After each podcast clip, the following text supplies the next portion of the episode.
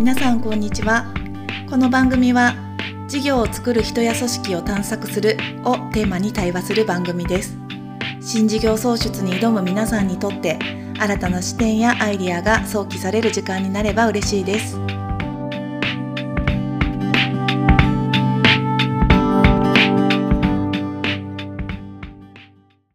皆さんこんにちは。こんにちはは。はい今週もよろしくお願いしますよろしくお願いします。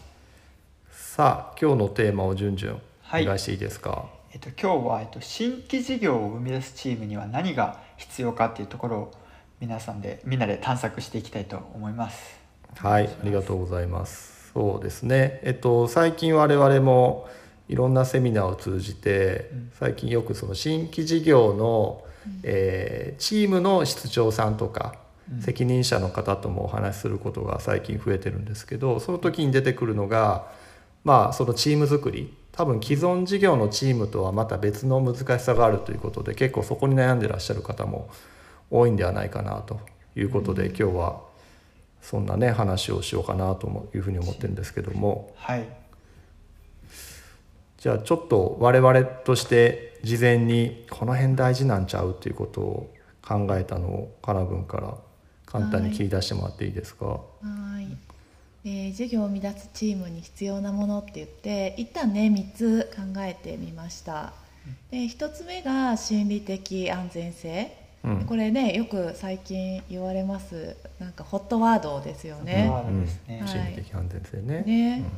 そうそう。まあなんかなんだろう失敗が必要だとかね精密って言われるから、まあ、全部うまくいくはずないんだから手探りな中でもこう失敗を許容してどのようにやればいいかっていうことを考える必要があるんだけどうん。うんやっぱうちのチームってあの失敗できないよねっていうね、うん。そんな風な声もよく聞くので心理的安全性の話が一つ。一個。はい、でもう一つは、うん、ビジョン。うん。でこう、まあ、それこそ私たちはね内発的動機が大事だっていうような言い方をよくしてますけど、個人にとってのそのビジョン、うん。あの自分自身を駆り立ててくれるこの事業をやる理由になるようなもうのんうん。も大事だし、あと会社とかチームにとって、えー新規事業をやる理由ビジョンっていうのが持てているかでそれに人はこう賛同しているかっていうそんなこうビジョンの存在っていうのがあるねっていう話。で最後がこう組織学習する力っていううんうん。のちょっとね硬いんですけど、うん。こう自分たちの中でこう手探りながら一つ一つ前に進めて、う失敗したとしてもそこから課題を見つけてでこの課題の精度をひあの磨いてうん。で新規事業のこう前進につなげていくっていうそれしようとした時にこう自分たちのこう組織としてこういろんな経験を学習学びに変えていく力っていうのが、おそらく大事なんじゃないかなといううん今日はねそんな3つをちょっと中心に話していければいいかなと思いますが、うんうんまずじゃあ心理的安全性の話いきますか。そうだよね。うんこれないと辛いね。既存事業はなかなか失敗とかね、批判非難はそれほどないとは思うけどまあでも既存事業でももちろんね心理的安全性があるチームがいいっていうのは間違いないんだけどうん新規事業チームこそこれがないとうんちょっとストレスで僕は胃を痛めそうな気がするな。そうですよね。それでなんでなんでしょうね。いやーまあ自分自身の経験とか他の人の作ってる人からの話を聞いてもやっぱ正解がない中でうんあの仕事をするっていうことに我々慣れてないしうんあとやっぱりこうねあの生まれてこの方は正解主義で育ってきてるのでう、ん。うまくいかないことは極力減らしたいって人間心理としてあるじゃないですか。でその時にやっぱうまくいかないことは隠したいなとかねあのなんか非難されちゃうなっていうのがあるのでそうすると活動自体結構こそこそと活動しちゃったりもするし、ううん。まくいかないことは上司には相談しないみたいな風にもなりそう。うんでも実はそこに学びがあるんだけどね新規事業って。うんうん確かに確かに。なんかあの進化と探索でいうところのやっぱ探索を多めにやらないと事業って生まれないじゃないですか、うん。ね、あの新規事業の中でも進化フェーズに入る時もあると思うんだけどうん。探索多めだなと思った時にうん。こう全然こう見も知らない分野に一歩踏み出す時のこう勇気ってありますよね、なんかある。しかもそこ行ったからなんか収穫得られるかどうかもわからない。そうそうでもやるっていうのが多分探索なんですけど。そうそうそうそう。そうそう。でその一歩を、えー踏み出す時になんか他の人に「いやそれ違うやろ」って言われるんじゃないかとか、うん。あいつほんま分かってへんなって言われるんじゃないかとかって思っていたら、ね、そのエイヤができないので、うん。気軽に一歩を踏み出すためにも心理的安全性がすごく大事なのかななんていうふうにも感じますよね。まさに未知なる自体もあのある意味探索機ではあるのでね、うん。うん、大丈夫順々心理的安全性は担保されてるいやめちゃくちゃオープンなコミュニケーションがある気がしてて。ここではできあの担保されてませんって言いにくいんじゃない？いやいやまあそんなでも、まあ 大丈夫なるほど。はいすごく心理的安全性。ただこの心理的安全性がこうどういうとこから生まれてるのかなっていうのが、うん。まあ、気になっていて。なんかなるほど。どういうまあ多分困ってらっしゃる方結構いると思うんですけどどういう要素からこう心理的安全性ってうん。生まれていくんですかね、うん、例えば順々だったらどういう時にさ未知なるってはい。心理的安全性があるなって感じたりする、どんなシーンを見たりとかどういう場面で？となんか未知なる本当その業務外というかの活動とか、か各々が勝手に動いたことに対して絶対こう、いいよねっていうフィードバックがいただけるしまうんあその文化があるのかなって思っていてうんだから多分うん。うんうん全員が全員何をやってるのかわからない状態もそれなりにあると思うんですけど探索はいフェーズって。それでこういうことそをやりましたって言った時にそれ違うんじゃないっていうことが絶対に起きないじゃないですか、それはなんか一つその探索みたいなところでいう心理的安全性につながってるのかなと思う。ねそうかそうかそうか。はい関心持ってくれてるみたいなところもあるのかな？そういった意味で言うと。はい関心持って肯定的に捉えてくれてるみたいな、はい、なんか自分もあのうん。何度か発信させていただいてるんですけど、あのミュージシャンとしての活動もうん。あるじゃないですか、うん。でそのミュージシャン活動でこういうことやりましたってなった時にうん「いいね」って言ってくれるのがすごく、うんまあ、うんうん。うん心理的安全性みたいなところにもつながってるし逆にそのね。未知なので次こういう動きどうですかっていうところこう方向転換的なうん。提案をした時にも、まあその通りにならなかったとしても絶対にいいよねっていうフィードバックがもらえるっていうところはなんか未知なるの心理的安全性につながってるんじゃないかなっていうのをなるほど。入社2ヶ月半で思ってますけど。めちゃくちゃ貴重なね意見ですよ。聞いてくださってる方も。ねなかなか本当にこう心理的安全感を感じられにくいうん。若手の人がリアルにどう思ってるかってね皆さんもぜひ聞いていただきたいですけどうん。なんかねジンジュンといそう一人の個人が出してくれた声は貴重ですね。うん。でも僕らもさあどうぞ、うん。ああごめん。多分そのワークショップとかでさ、はいあのそうは言ってもワークショップ参加してる方々と一緒に何かをしようと思った時に多分最初に心理的安全性がないとうん。うんあのある意味基盤みたいなものはできないかなと思ってすごく気を使ってると思うんだけどカナブンとかってその辺りって、まあ、ワークショップに限らず心理的安全性をチームにこう施そうと思ったら何を気をつけたりしてんの？今ねジュンジュンの話も聞きながら考えてたことは、あの存在に対する承認かなっていうふうに思っていて、うん。だからなんていうの「ジュンジュンあいい提案してくれてありがとう」とか「あうんうん。ジュンジュン今期めちゃくちゃいっぱいいい成果出したね」っていうのって結果とか行動に対する承認じゃないですか。うんうんでそれって結果とか行動が伴わなければ承認されないからき結果を出すことになんか躍起になっちゃうと思うんだけどうんうんチームにいてくれるだけで嬉しいよっていう存在に対する承認ってなんかすごくあるじゃないですか、あ大事じゃないですか。うんうんだからジュンジュンがいてくれるっていうこと自体でこの未知なるはすごくこうインスパイアされているよっていうことが前提とあなってあって、でその上でジュンジュンがしてくれた提案に対してこう真正面から一緒に向き合うっていうこととかって、行動とか結果に対してはなんかもう全部がベリーグッドなわけないじゃないですか。これ順序に限らずどの個人もそうなんだけど、だけどその存在と行動の一番下側、うん。あなたがそれを出してくれたっていうこと自体が嬉しいよっていうそれなんか結構心理的安全感の一番ベースになってるとこなのかなって思いながら、聞いたのが確かに確かに確かに、うん、一個。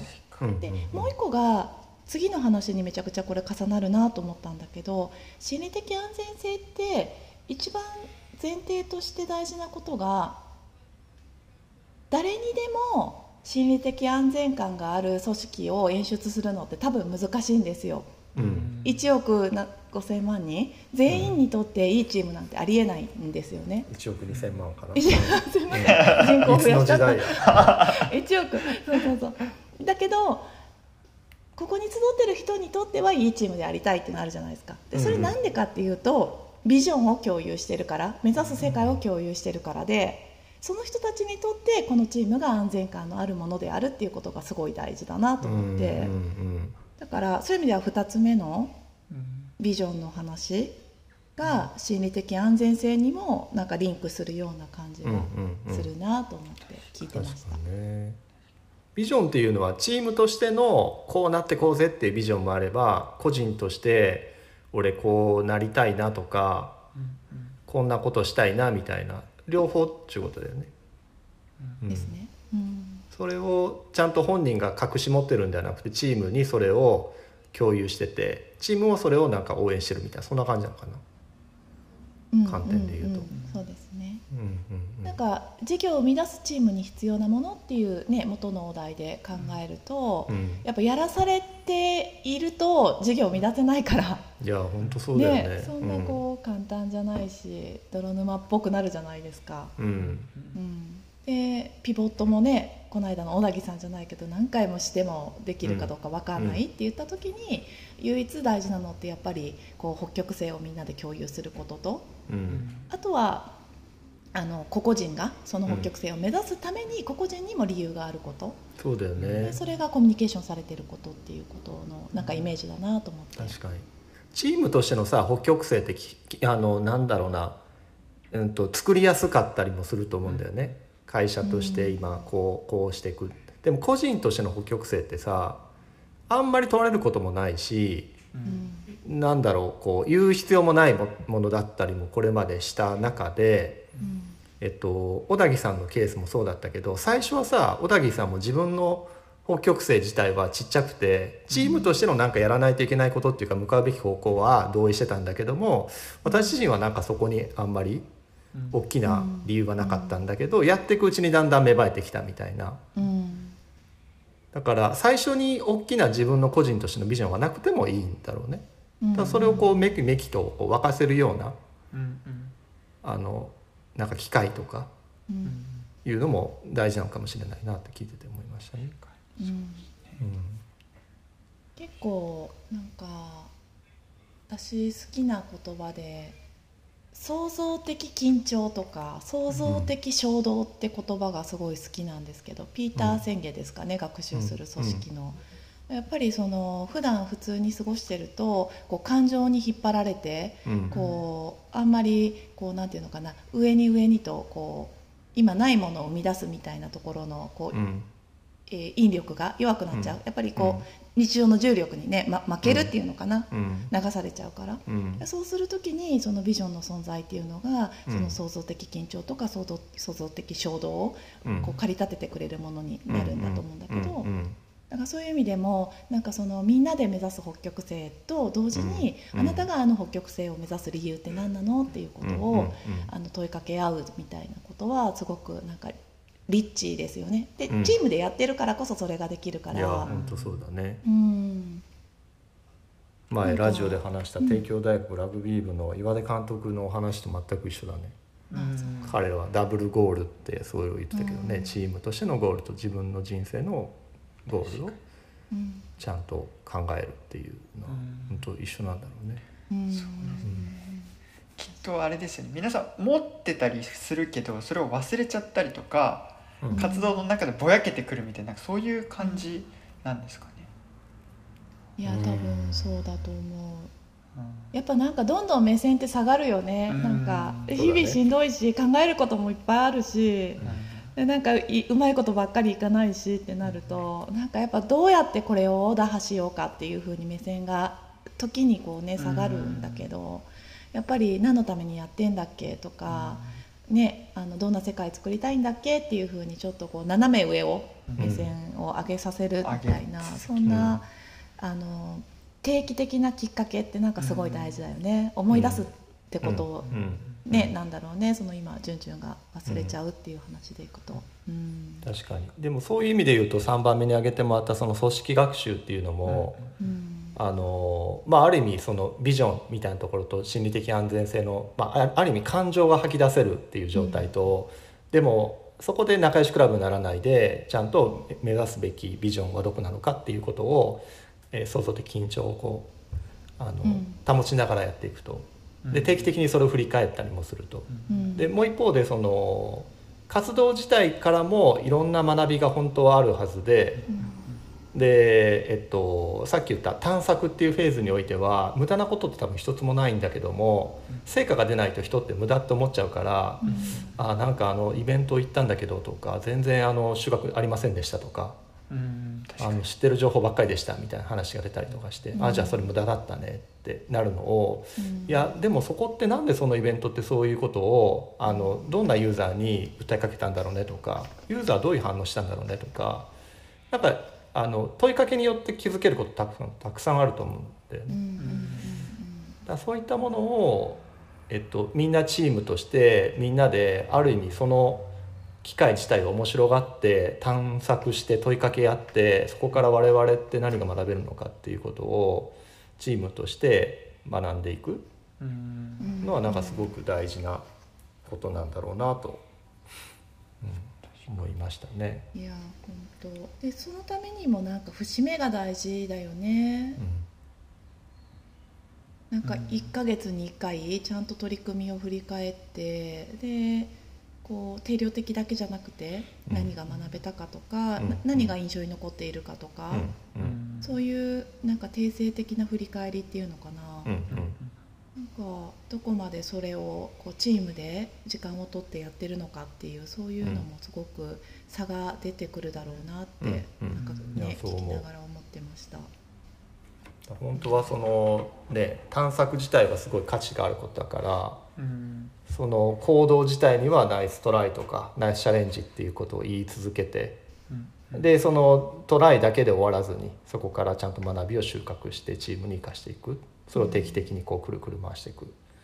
理想は理想的だよね。うん。うん。うん。うん。いやそう思いますね。うんうん。いやちょっとあれだね。組織学習っていうこと？を今までなんか私たちそこまであの明確に話してこなかったんですけどうんここもちょっと科学したいですね。なんか、うん。うん。